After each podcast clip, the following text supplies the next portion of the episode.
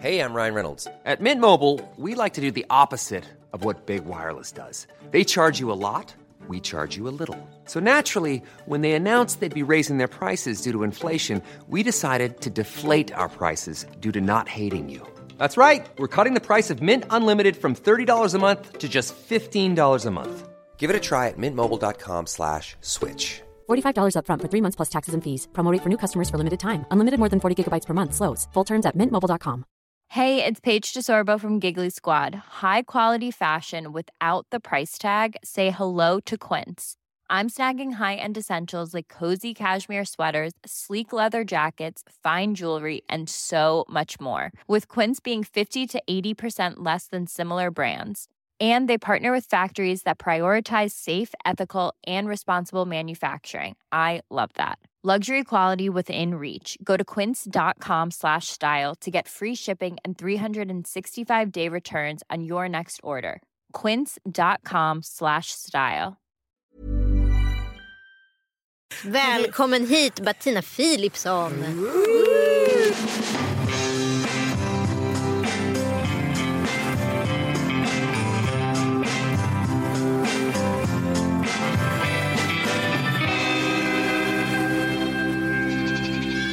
Och det, jag känner ju ingen person som är en sån partydrottning som Bettina. Ja, nu överdriver du lite Anita. Nej men du är ju liksom, du har ju koll... Prat, pratdrottning kanske? Pratdrottning. Men du har ju koll på, dels så får du gå på mycket roliga fester och sen är du väldigt duktig på att hålla egen fest. Ja, det, det vet jag inte. Men jag, jag gillar att, att, att organisera och så gillar jag också att göra något så att folk kan, så folk kan få ha kul. Mm. Så jag gillar att glädja människor. Jag menar inte att jag är fantastisk men lite kanske. Men var kommer det där ifrån att du, att du gillar att glädja människor? Jag tycker det där är lite fint. För det tycker jag man märker på en fest så sjukt tydligt. Om värdinnan och värden verkligen tycker att det är roligt att ha gäster och säger hej, går upp i det. Eller om de bara tycker att det är tvång. Det blir väldigt tydligt efter typ 10 minuter. Även när man är på bröllop tycker jag. Nej men jag tror det handlar om att, att man gillar positiv energi. Och jag gillar verkligen att ha människor som sprider värme och glädje runt omkring mig. Och det är ju något positivt. Och, och, få, och få andra att känna glädje och tacksamhet är också en energi då som studsar tillbaka i form av glädje och värme. Och jag gillar det. Men jag tänker på eh, den här klänningen du hade på bröllopet. Så hade du en klutch till, eh, en Dior. Och den, du hade Med- väldigt, med pärlor på. Precis, med, diamanter. Men jag tycker att det är roligt för den var ju väldigt så här, Alice Underlandet klänning. Mycket tyg och ja, men den var ju rätt spektakulär. Och sen så skrev då hon eh, moderecensenten i Expressen så här att ja, det var lite för stor klutch till, du skulle haft en mindre och sådär. Och det eh, tycker inte du var rätt. är det Nej, viktigt jag- med de här getinggrejerna? Nej det är det verkligen inte. Utan jag, jag har ju alltid kört mitt race och gått min egen väg. Och sätter på mig det jag själv tycker är snyggt. Och det var, jag hade en rosett på klänningen som det var lite vitt, vitt sidentyg i. Och då bar jag den vita pärlväskan till för att det matchade. Jag hittade en detalj i klänningen som matchade väskan. Det låter ju väldigt snyggt. Ja och i och med att klänningen var, det var, i och med att det var väldigt mycket tyg så hade jag valt en mindre väska till klänningen så hade den försvunnit lite med klänningen. Och i min värld så har jag koll. Men det har du ju. Men det är väl ändå roligt när man så här ansträngt sig och så tycker då recensenterna att man är fin. Men samtidigt måste jag ändå hålla med lite om det där. Att ibland kan jag tänka lite så här, men gud, de här har ju inte alls lika bra koll som de som Men det har där var sytt ju... upp klänningarna. Nej men ibland, ibland kan jag känna så här med rent generellt sett. När jag som är väldigt modeintresserad och har koll på kläder och märken och designers. Vet ju att eh, ibland handlar det också från tidningarnas sida att plocka fram människor som har ett namn. Medan jag kan känna så här, jag som tittare vill ju gärna se vilka märken är det? Vad är det för tyger? Eh, vem har designat? Vårmode, höstmode. Jag skulle vilja ha mer detaljerad information. Och det behöver inte alltid vara så att de som då enligt tidningarna är de mest kända som har de bästa klänningarna. Och då tycker jag att de klänningarna lite grann försvinner. Och då tänker jag så här, men vänta här. Vi ska ju prata om vackra klänningar, plocka fram det då. Eller så tar jag över jobbet bara. Precis. Nej, men, eh, jag, kom, jag kommer ihåg när jag var och då på... pratar jag generellt, jag pratar inte om den här festen, jag pratar rent generellt. Det vill jag bara tillägga. Men jag kommer ihåg när jag var på Carl Philip och Sofias bröllop. Där var det ju väldigt noga. Alla fick ju berätta vad de hade på sig. Det var ju tydligen jätteviktigt då. Eh, men, och då fick jag fem plus på kvällen. Sen så när jag kollade dagen efter som tur var hade jag tagit en screenshot. Så hade de sänkt mig till fyra plus. Och då fick jag reda på att man, man är tvungen att hitta... Och då gick du hem och grät. Nej, det kan jag inte. Nej men jag, ring, jag ringde faktiskt och frågade för jag kände den som hade gjort recensionen. Eh, och då frågade jag men varför det här hade hänt. Liksom, varför hade de sänkt den? För det är lite konstigt. Och då är det så här för att det ska finnas en bred variabel plus att så här, kungligheterna ska alltid vara liksom, tjusigast. Lite så. Jag fattar. Jo, jag, men det, det, det stämmer ändå inte. För när man kollar på den senaste där på Lussans bröllop. Då är det ju flera icke-kungliga som har fem. Ja, ja, ja. Men jag vet inte, nu har de ju gjort om hela. Förut var det ju liksom, jag, jag upplever att det har varit väldigt mycket mer klädfokuserat och vem som har designat. Nu har de Säkert- gått ifrån det snarare känner Ja, jag. men jag kan tycka att det är lite tråkigt att de inte, också rent generellt sett, eh, vilken fest den handlar om. Man, om man, som kvinna gillar man ju lite när det är lite glamour, lite stil, lite, lite fest, lite party. Det får ju många människor att drömma sig iväg lite. Och då är det kul att när de ändå står där och ska fota så ta med fler klänningar. eller gör- ja. Det är typ sju stycken. Men fler jag visa bilder. alla. Ja, Ja, ja, man vill man, vill, se man vill se mycket mer liksom. Men jag tänkte, på det, jag tänkte verkligen exakt på det där på eh, Harrys och Megans bröllop. För det var liksom den enda som faktiskt typ fick sin klänning uttala var den kom ifrån. Det var ju hon Amal Clooney. Ja, ja. Som man visste det är Stella McCartney och sen så var det bruden som vars två klänningar man fick reda på var de kom ifrån. Men Victoria Beckham, fortfarande ingen aning var hennes kläder kom ifrån. Hon var så snygg och så vidare. Det var jättemånga som hade, inte hade någon designer nämnd. Vilket jag tycker är väldigt märkligt. Det är någon ny typ av journalistik. Eller också bara slöhet. Nej, inte på det bröllopet. kan omöjligt vara slöhet. Ja, eh, så är det bara, eh, eh, var det svenska tidningar som inte hade skrivit? Eller hade även de Nej, utländska men även de utländska. Det är ju konstigt. Det är Men- jättekonstigt. Men det kanske handlar också om att så här, Victoria inte ville säga och så måste de luska ut det så att de hann inte. Går man på ett kungligt bröllop och är Victoria Beckham då har man stenkoll på vad man sätter på sig. Framförallt om man sätter på sig sin egen outfit från sitt egna märke Victoria Beckham. Då vill Jo man men jag fattar men jag menar att de kanske frågade men hon var så, här, så som hon är lite Hon så kylig. tuggummi i alla fall. Ja, gjorde hon? Nej men gud. Okej, då går vi direkt in Det gör på jag lite... också i och för sig. Det är ju en big no-no, är inte det? Ja, men framför, ja, man, kan- man kan ju tugga Är man Victoria. Beckham får man väl tugga tuggummi. Fan. Nej men det handlar inte om vem det är utan det handlar om vett och etikett. Jag tror, det ser inte så här kanske trevligt ut när man liksom tuggar på där. Nej, men det känns som ett statement. Ja, nej det tror jag inte. Hon kanske hade dålig andedräkt och ville minta upp det lite. inte vad vet Ta jag. en sugtablett. Kanske är supernikotinist och precis slutat röka. Ja, nej, jag, jag, jag ska vara helt ärlig och säga. Jag är inte så himla snobbig som jag kanske ser ut att vara. Lite Ish. snobb. Nej då, tycker du att jag är snobb Anita? Nej, du är nog den minst snobbiga utav de snobbiga som jag känner om man säger så då. Okej, så jag, det, det finns grader i helvetet. Det finns grader i helvetet. Det finns de som, är, de, de som är, har belägg för att vara mindre snobbiga. Som är väldigt mycket mer snobbiga. Ja, men vad skönt att höra att jag är osnobb i alla fall. Okej, men, men vadå? F- Vad är liksom, när är man för snobbig då? Nej, jag tycker det där är en definitionsfråga också. Så här, vad är snobbism egentligen? Jag tycker snobbigt... Snobben. Snobben. Jag tänkte på det hela tiden. Ja, Tecknad figur. Det är snobbism. det är snobbism. Nej men helt ärligt. Jag, snobbigt för mig det kan, vara, det kan man vara på ett trevligt sätt också. Så länge man inte är överlägsen och tror man är någonting. Utan snobbigt det kan ju kanske hur man är klädd, hur man för sig, hur man äter. Lite vett och etikett utan att vara för mer. Det kan jag tycka är trevligt. Men att så här att klanka ner på andra och tro att man är så mycket bättre. Ni hör ju luttefågeln här på Batinas axel. Jantelagen. Nej men eh, då, då, då tycker jag det där är inte okej. Men jag upplever i alla fall de personerna som är liksom enligt konstens alla regler supersnobbiga. Det är ju, för att börja med så är det ett nidord, vet ni va? Det är så här som kommer från universitet. Att de som var snobbar var ju de elaka liksom. Ja. Eh, men men eh, de som verkligen är snobbiga och liksom lever det här mönsterlivet eh, enligt så här överklassens alla konstiga regler hur man ska bete sig. Som sitter liksom långt tillbaka i tiden i väggarna de är ju oftast inte de som är de som har mest pengar eller som är sköna eller som är mest respekterade. Utan det är ju något mindervärdeskomplex tycker, upplever jag i alla Det, fall. det, där, snobbigheten. ja, du, det finns en sanning i vad du säger. För att ibland kan det faktiskt vara så att när man gifter upp sig nu talar jag inte om mig själv. Oh, Kanske lite, nej jag ska bara. Nej, men eh, om, man, om man gifter upp sig så vill man kanske vara någonting som man inte har varit och då ska man ta på sig en roll. Och den rollen kan bli överdriven. ja. Och, och Kände då du så själv i början? Nej, men, men, men Vill du kompensera? jag, jag, tror att, jag tror att kanske många vill så här. oj, jag är lite så här skraj för min bakgrund, jag vågar inte tala om att jag har varit fattig.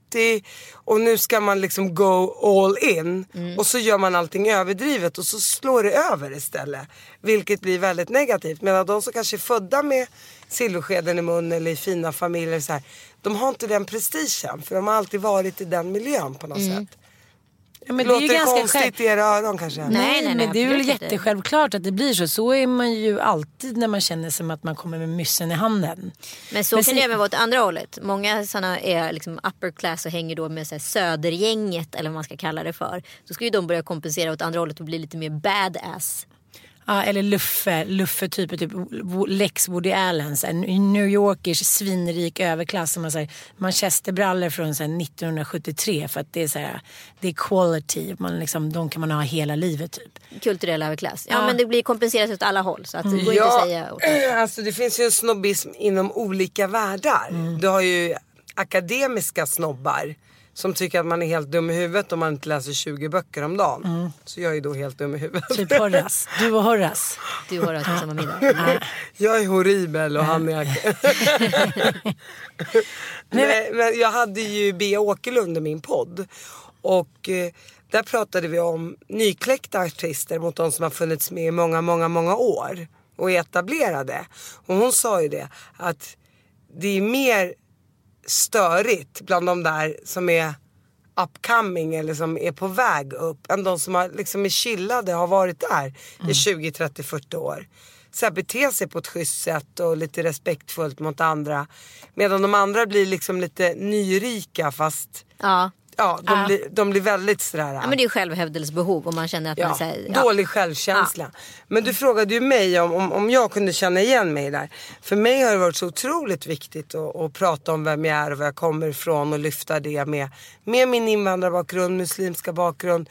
Och det gjorde jag ju i Batinas skilda världar. Där, där landade jag ju både i mina arabiska turriga familjen där man äter med händerna till att gå liksom på flotta fester på Östermalm.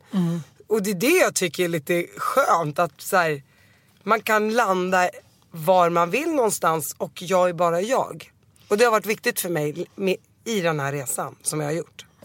Men det är ändå alltid så här att man någon gång innan man kanske har vant sig vid ett annat liv tycker ju såklart att det är vissa grejer med ens före detta liv och det behöver inte handla om att man kommer från en fattigare bakgrund är lite pinsamt. Det är lite som att min pappa, det, det är ju inte så att vi har gjort någon så här klassresa eller någonting. Vi har ja, men alltid varit ungefär i samma klass. Det är klart att ja, men, eh, utbildningsmässigt och liksom karriärmässigt men sådana små grejer som att liksom pappa smackar. Man är såhär, men gud, smackar alla män? Så jag plötsligt bara, alla män smackar. Så här, Jaha, så det måste ju ändå det finns väl någonting som du kanske tyckte var jobbigt? Har du alltid tyckt att allting Eh, var... ja, min pappa smackade hela tiden. Han smackar fortfarande för nu är han tandlös nu är det ännu värre. smack, smack låter det. Men jag tänker, har, har inte... Men har kan du känna skam? Kan du känna skam för, så här, om du bjuder hem dina föräldrar till dig, fin- eh, finns det någon jobbighet i dig? Går du in i någon så här dotter, pinsamma dottersituationen när du är 14 Nej, år? annat än att mina föräldrar har ju inte liksom integrerat sig så väl. Vilket jag kan tycka är synd mest för deras egen skull. Och kan inte språket så det blir, jag menar, då får båda lära sig teckenspråk då. Men alltså både från Mm. Så, en håll och- tolk. Ja men Ja, typ. ja. Men, men, men eh, jag kommer så väl ihåg när man var yngre. Mm. Man har ju mer överseende med de här, det här, de här beteendena eller man ska kalla det för. När, när man är äldre än när man var yngre. Absolut. För det kommer jag ihåg när man tog hem polare och min farsa där. Han är i och för sig halvdöv i ena örat och hörselskadad i andra. Och bara satt och skrek. Och du vet, mina svenska kompisar var inte vana vid det. Nej. För där hemma viskade man. och de, de var ju oftast bara ett eller två barn. Ja, ja. Så kom de hem till den här niobarnsfamiljen. Du kan ju tänka dig själv så här stök och bök. Och så på, pratar man på arabiska, bara där är liksom ljudnivån några decibel högre. Plus att min pappa alltid skrek för att han, han var döv och hörselskadad. Så att, och, jag, och, jag, och jag vet hur mycket jag skämdes. Jag bara, men till slut så var det ju så här, ja men han är ju så. Mm. Så att de, även de lärde sig liksom förstå hur, Det hur går han över. var. Gud, men jag tycker Nej det det gick där... aldrig över men de lärde sig leva Ja, med ja. det. Men, ja, Men min pappa var ju tjock. Det var ju väldigt ovanligt på 80-talet att Ah. människor var tjocka. Alla var ju smala på En 80-talet. tjock. Alltid Ja, en det- tjock det visste i varje. inte jag att det var så. Jo, Jo, nej det var inte, folk var inte... Nej, så min pappa var jättetjock. Och det var så genant för mig. Så, Mm. att, så här, jag förbjöd ju honom att hämta i skolan och sådana grejer. Det fick ju bara mamma göra. Jaha. Ja, nej, det var extremt pinsamt från tidig ålder. Och nu är min pappa smal. Men det är, jag blir ändå alltid liksom lika chockad att komma till Örebro och sen mötas av en smal man. För i mitt huvud är han ju fortfarande tjock. Ja men det är också den här bilden man har av sig själv från en viss tid i livet tror jag. När allting var liksom så jävla viktigt. Hur folk betedde sig, hur man såg ut. Den bilden verkar ju vara kvar. Jag har några kompisar som har varit mulliga och sen blivit supersmala. Och de säger det varje gång jag ser mig i spegeln. Så är det ändå den där mulliga. Jag kan aldrig radera bort det. Ja, nej så, så tänker inte jag. Men då har man ju haft en issue kanske också med sin Ja, vikt genom absolut, åren. absolut. Ja, Har man varit så här, vem har inte bantat? Alla tjejer har ju bantat. Men man började ju banta senare. Jag är ändå liksom 40 år. Man börjar ju banta senare än tjejerna idag som pratar om vikt liksom i Ja. sjuårsåldern. Det är ju helt sjukt. Men jag kommer ju så väl ihåg. Jag har ju aldrig brytt mig om vikt och utseende fram tills på högstadiet. Tills jag typ fick höra av en kille i klassen bara, du sätter inte på den här stolen. Jag bara, vadå då? Rumpan den är ju rätt bred. Jag bara, fan vad du taskig. Det är tur att man hade bra självkänsla. Ja, verkligen. Idag är det bara Kardashian. Så att, Ja, det, är också, det där går ju i mode också. Ska det vara smalt, små bröst, stora bröst, jätterumpa. Men det rumpa. var ju, man måste ändå säga rent historiskt så har det ju verkligen varit så här.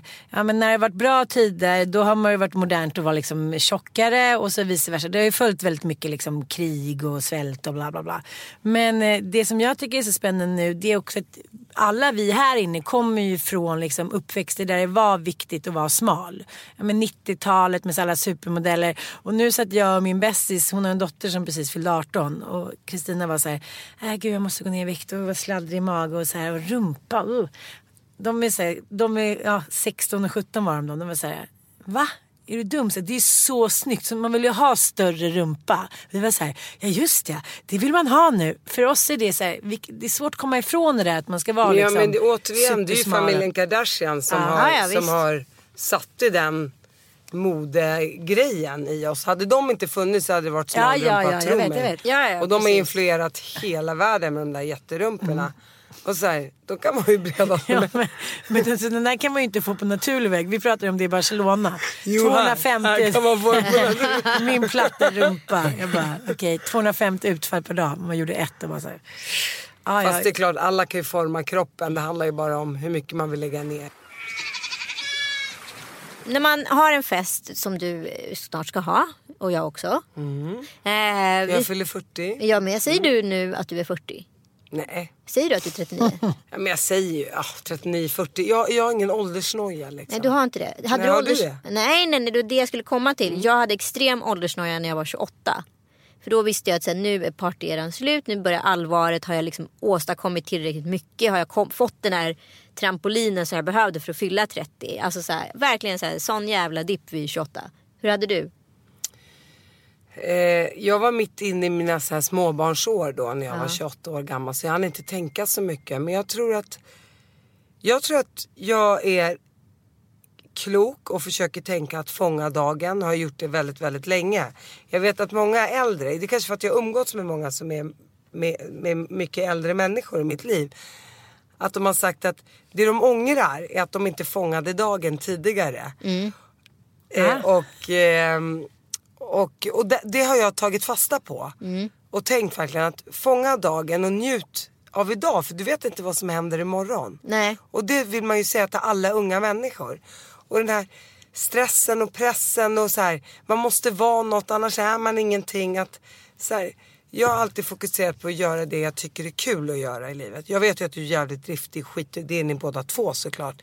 Men jag tror att jag har haft en mer chillad inställning till, Mm. till ganska mycket. Ja men absolut. Men nu fyller vi 40 Mm, nu och nu ska vi ha 40. kalas både du och jag. Kalas. Ja, kalas. Eh, och vi är lite olika teman. Och han olika... får komma på våra kalas. Ja, komma på våra kalas. Kalas. eh, och vi har lite olika teman och upplägg. Och, eh, hur, nu Ja, undrar jag lite så här, absolut. Hur ser du på att fylla 40? Vad förlåt, vad Hur ser du, hur, kommer, kommer du stå i centrum på din 40-årsfest eller kommer dina vänner stå i centrum på din 40-årsfest? What do you think? Fan, när man fyller 40 då måste man få stå i centrum. Ja det är väl så va? Jag tycker Jag faktiskt har det. sagt till alla, ni måste hålla tal.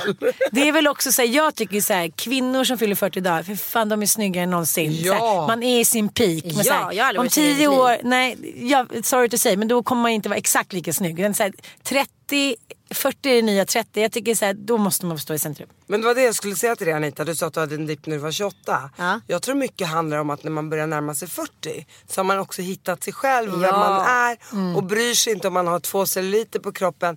Och det är ju också att man strålar och, och har en annan typ av självkänsla och ett självförtroende. Och då blir man ju snyggare bara där.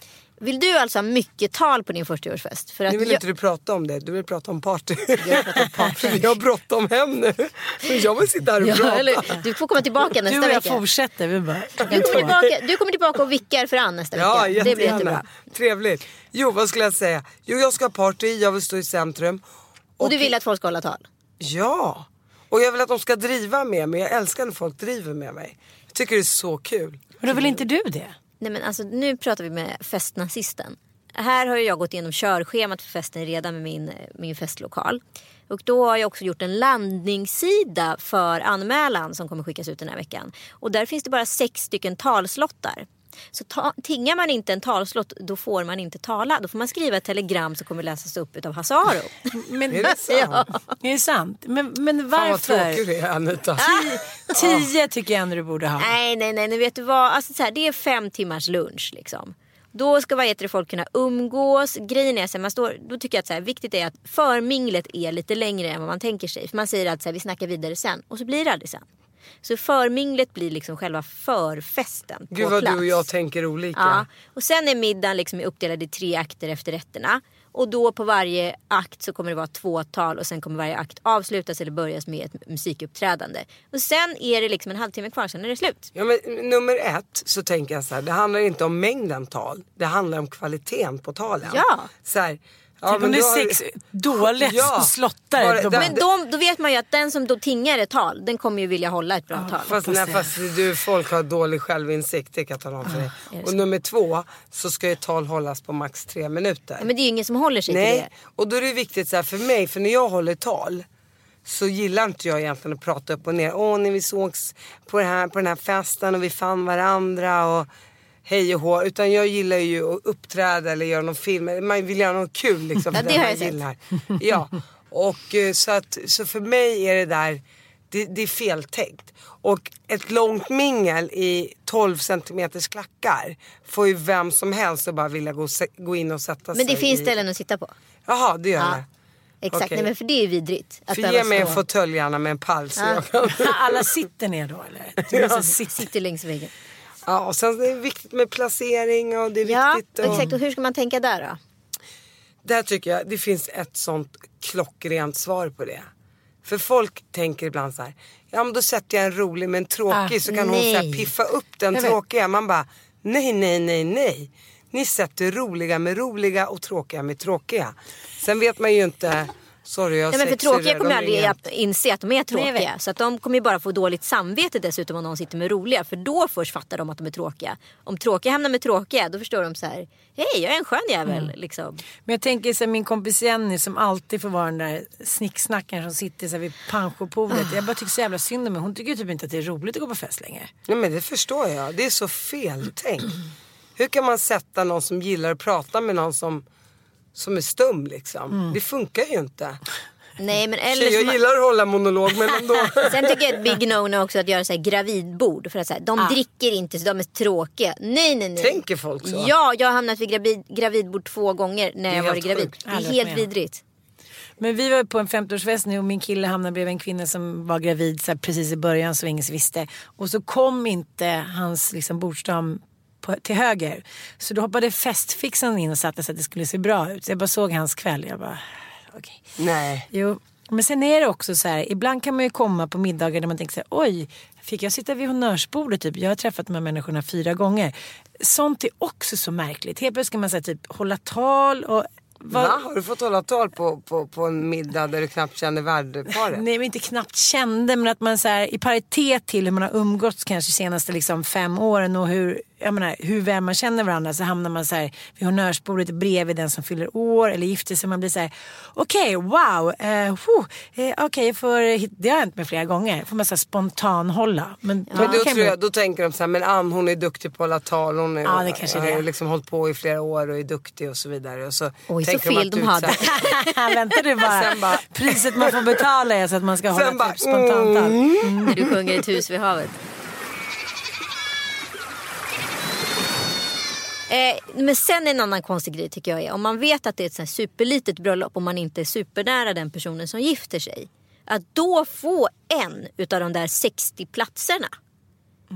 Det tycker jag känns så märkligt och då tänker man ju nästan att så här, nu, nu säger jag inte ja för att någon annan borde, som är närmare personen borde få den, min plats. Men vem tänker så? Nej men ibland så är det så konstigt om jag, för att människor kan ju uppleva varandra olika. Att så här, det är du är närmare mig än Fast det är inte ditt problem.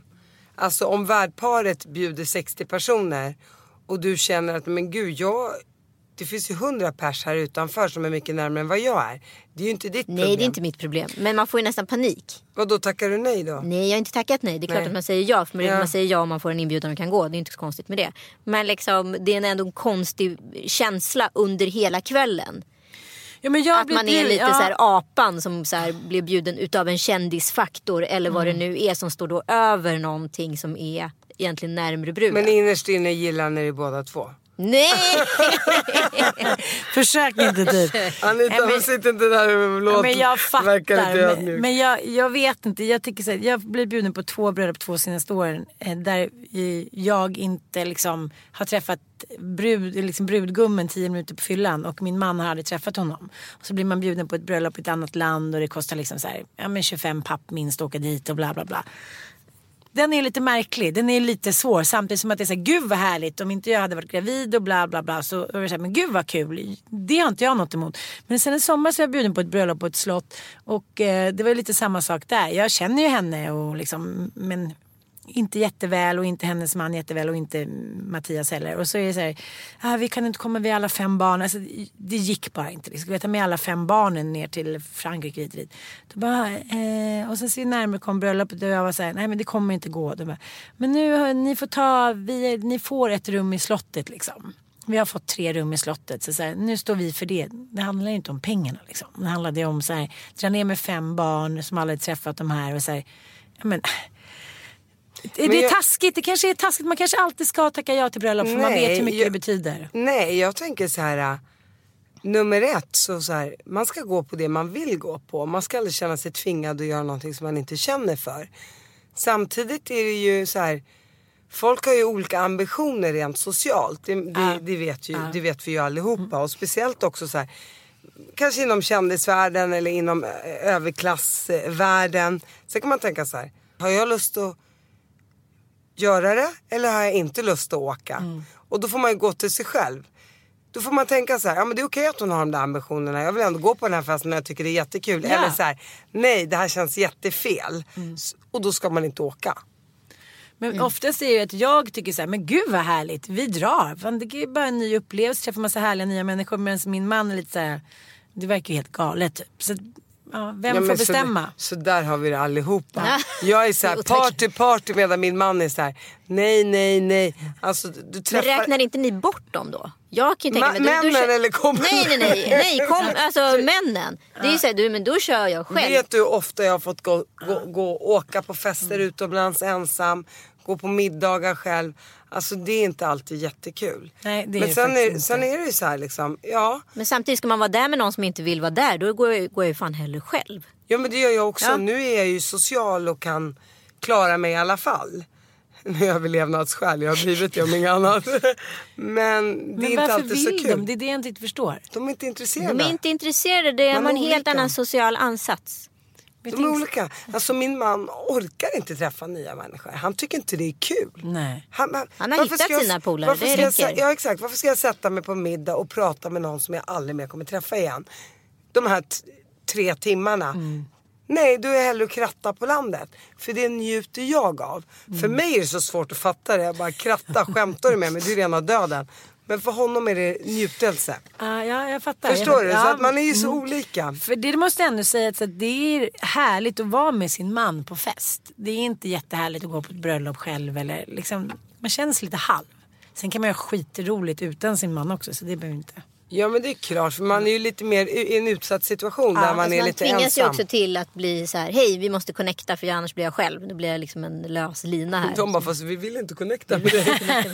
Okej, nu Ann, några minuter kort om ditt bröllop här som du tycker är så viktigt. Ja men jag tycker att det är så här viktigt. Det är också Ska så här, du gifta dig? Nej, Nej, det ska nej, du inte utan nej. det är bara hennes fantasibröllop. Ja, så det är det okej. vi ska Mm. spela Så med. du är blir- inte gift än? va? Nej det blir aldrig av liksom. Utan då blir jag på smällen eller också säga ah, nej men ta nästa. eller- Och nu tänker jag så här, det kanske inte kommer bli av.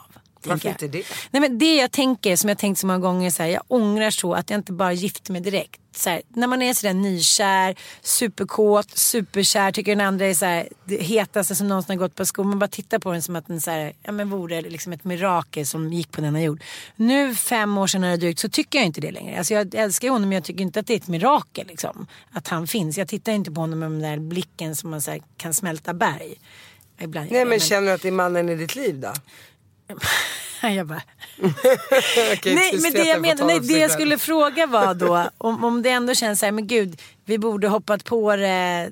Jag undrar varför man inte gifte sig så här efter tre månader och sen så bara för att det är så jävla härligt. Nu känns det lite, jag vet inte varför jag tycker det känns lite sent. Så där är det med perioder i ens liv. Ibland känner man så här, åh jag borde ha gjort det så här, jag borde ha gift mig tidigare, jag borde inte ha gift mig, jag borde ha skaffat barn när jag är i 20-årsåldern, varför väntar jag 10 år?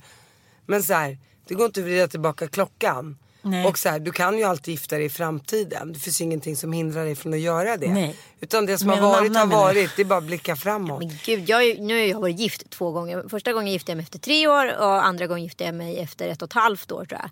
Och tredje gången. Ja, det vet jag inte. Nej, men nu kan jag ju känna så här, om vi gifter oss så känner jag ju nästan att det känns ju bättre att gifta sig efter fem år. För då har man ju så här utvärderat situationen och man har förmodligen gått igenom en del prövningar tillsammans och känns det fortfarande som en kul grej efter fem år. Ja, då är det ju värt ett giftermål för då kommer det förmodligen hålla betydligt längre än vad mina tidigare bröllop har gjort. Liksom. Ja, jag fattar, jag fattar. Men om, om, man nu, om, man nu vill, om man nu tycker att det är en så här statusgrej att kunna säga så här, vi var gifta i fem år så höll inte relationen längre så är det kanske en smart grej att gifta sig efter tre månader. Men sen tycker jag också, har det inte lite grann med ens ålder att göra? När man är äldre så märker man kanske snabbare om man funkar med en människa. Mm. Än om när man är typ 19-20 år. Ja, ja, då känner man ju knappt sig själv. Så Nej, det skulle är man det jag menar. Det är svårt att veta. Men till min fråga då, Ja. nu använder jag dig då, nyttjar dig som expertis. Värsta experten. Ja, jag har ju då tre fantasibröllop som jag då, eller de är ju inte fantasi, det är inte så här utopier, men som jag så här, väljer mellan som jag tycker är olika. Antingen då så här, hyra ett liksom, jättefint typ cirkustält och så här, vara på landet, vi har en gård på Gotland. Vad får det kosta? Eh, ja men det spelar ingen roll. Vi säger att det får kosta 500 000 då. Men antingen det bröllopet då. Eh, att man är så här på sin gård och alla liksom som man har renoverat, man känner kärlek för och barnen är med bla bla bla. Eller också bara så här, till exempel i sommar då när eh, Anita och Joel är i Italien, att man åker dit och så här, har ringt någon präst innan och bara så här, ni får vara vittnen och så är man bara lycklig och dricker champagne och liksom sitter och kollar på stjärnorna och så här. Eller liksom bara köra i Stockholm lite som Hanna och Gurra gjorde min kompis. Att det var så här, okej shit vi kör i maj. Så här, vi bjuder våra 65 närmaste som vi så här, vet att vi kommer älska resten av livet. Kanske inte de som vi älskade för tio år sedan. Och bara, det- kyrkan var full, men då tar vi den kyrkan. Ja det fanns inga härliga restauranger kvar, men då tar vi det där. Och så blev det ändå skithärligt, opretentiöst. Och nu kan jag liksom, jag tycker alla tre är bra. Alltså, bröllop känns som att man manifesterar inför sina vänner, inte bara för varandra. Ah, okej. Ja, jag skulle nog planera lite. Och vara lite mer uppstyrd. Men så här på landet. I Sverige är det så osäkert med vädret ju, Mm, i och för sig. Men har man ett bra tält och lite värme i det. Mm. Och fin dukning och bra musik och Lampor. härliga tal. Och, så tror jag att Sverige är ett magiskt ställe att, att gifta sig på. Du vet, man romantiserar gärna ofta upp Italien och Frankrike och vingårdar och det är ju magiskt det också. Men dels så blir det så mycket dyrare. Och sen är det faktiskt så här, för det har jag varit med om ganska mycket när jag har varit på bröllop utomlands att det är mycket som inte funkar. Jag hade min 35-årsfest utan, eh, utomlands men då var, det ju liksom, då var ju jag ju med typ i köket och liksom var med och var så aktiv. fan, och det är ju inte superskärmigt om man är på sitt bröllop. Nej. Men sen så är det ju också, tycker jag också att det blir ju konstigt när man har en präst som förrättar en eh, vigsel och inte kan modersmålet. Ja, du kan ju ta med dig en Du går ju inte in. präst. Ja, då, då ska man inte ha med sig en Jo svensk men det är inte det det är hela arrangemanget Exakt. runt omkring. Så här, jag vill ha rosor, du får tulpaner. Eller Ja. den här språkförbindelsen som oftast liksom hamnar in the middle of nowhere. Gud vad det där är sant. Det, det, är, my- det är Ja. mycket, mycket mer jobb med det där. Men jag gifte mig ju på Borneo och fick liksom blomsterkvasten från helvetet. Liksom. Det var, jag ville gråta när jag stod där. Liksom, med så här palmbladen och stor jävla... Men vad då hade du förbeställt den? Ja men det är klart att jag hade förbeställt blommor. Jag sa att jag ville ha rosa blommor. Så finns det olika tolkningar på vad rosa är. Liksom. Men du, jag, jag gifte mig i Paris Mm. för, för 14 år sedan var det ja, i september. Förträngt den, Nej, jag skojar bara. Det var 14 år sedan. Eh, och då kommer jag ihåg att eh, hårfrisörskan, eller hon som skulle fixa bruduppsättningen. Hair rape. Alltså det blev så fel. Det blev det för Och det mig blev med. så fult. Det blev så fult. bara drog jag ur alla hårnålar Det såg ut som drottning. Silvia på crack alltså. Det är det där jag menar. Du skämtar. På sin Nej. bröllop så det blev inte bra. Nej, jag, jag, sen hade jag utsläppt liksom. Nej men jag med. Alltså, jag skulle haft en sån här spansk stram knut. Hur svårt På kan det vilket vara? av dina bröllop? Ute Kalle-bröllopet. Ah. Eh, spansk stram knut och sen så en sån här eh, grej, en sån där nät runt den. Liksom, Ah. knuten. Och då skulle det vara löshår i knuten, ingen löshår någon annanstans. Hon la löshår från början till slut. Så jag såg ut som så här, drottning Silvia på knack med en liten sån här fågelbo längst bak. Alltså det var så hemskt. Alltså, jag var så här, du vet, vi gjorde om och vi gjorde om och vi gjorde om. Och sen till sist var det liksom, nej nu måste jag ju gå för att nu hinner jag inte. Och då hade du utsläppt eller? Nej, då fick jag ha drottning Silvia på crack. Nej. Nej men gud vad Ja. hemskt. Det var, jag måste bara avsluta med en, en, bara för att förtydliga just det där när en liten detalj kan förstöra så mycket.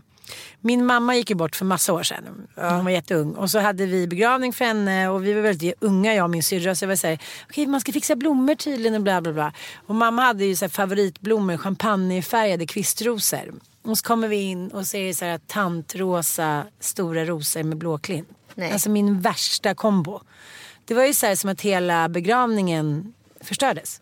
Ja, vad sjukt. Ja. det är, de där detaljerna blir ju exceptionellt viktiga. Så nu känns det ändå som att man måste förpreppa, kolla frisyren, kolla sminket. Ja, man ska testa allting innan. Och veta. Och så inte så här få någon så här feeling och byta makeupartist eller sånt där Nej. saker. Nej, så är det. Det. Shit, jag väntar Ja, till. Okej, det är mycket fest. Tack snälla för Tack, att ni tack, kom. tack. Och vi ska berätta om din podd, eller kan du berätta själv? Nej, jag har ju min eh, podd, eh, Batina en podcast. eh, Jag har varit med i bland annat. Som du har varit med i. Det har eh, eh, många av gästerna, eller nästan alla, har någon form av invandrarbakgrund. Jag försöker lyfta olikheter och likheter och hur det var att växa upp också som invandrare i Sverige. Den är Oftast- så bra. Tycker du? Ja, jag tycker men den är tack jättebra. snälla Anetta. Ja, så är det. Det var kort lyssna och gott på den. podden. Lyssna på den, det är vårt tips den här veckan. Tack och eh. Bettina kommer att vicka för Ann nästa vecka. För då är du i Turkiet. Då är jag i Turkiet. Sta- Stackars Anita. Puss och kram, hej Puss, hej. puss, kram, hej hej.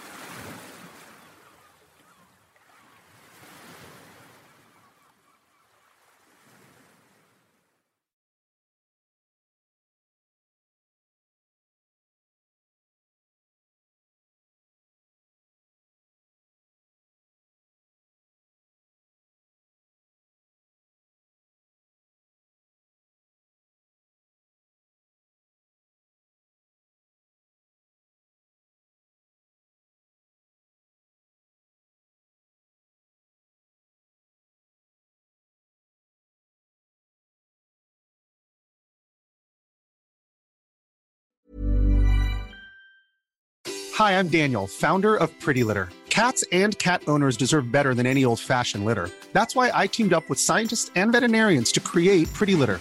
Its innovative crystal formula has superior odor control and weighs up to 80% less than clay litter. Pretty Litter even monitors health by changing colors to help detect early signs of potential illness. It's the world's smartest kitty litter. Go to prettylitter.com and use code ACAST for 20% off your first order and a free cat toy. Terms and conditions apply. See site for details. Imagine the softest sheets you've ever felt. Now imagine them getting even softer over time. That's what you'll feel with Bowl and Branch's organic cotton sheets. In a recent customer survey, 96% replied that Bowl and Branch sheets get softer with every wash. Start getting your best night's sleep in these sheets that get softer and softer for years to come. Try their sheets with a 30-night guarantee. Plus, get 15% off your first order at bowlandbranch.com. Code BUTTERY. Exclusions apply. See site for details.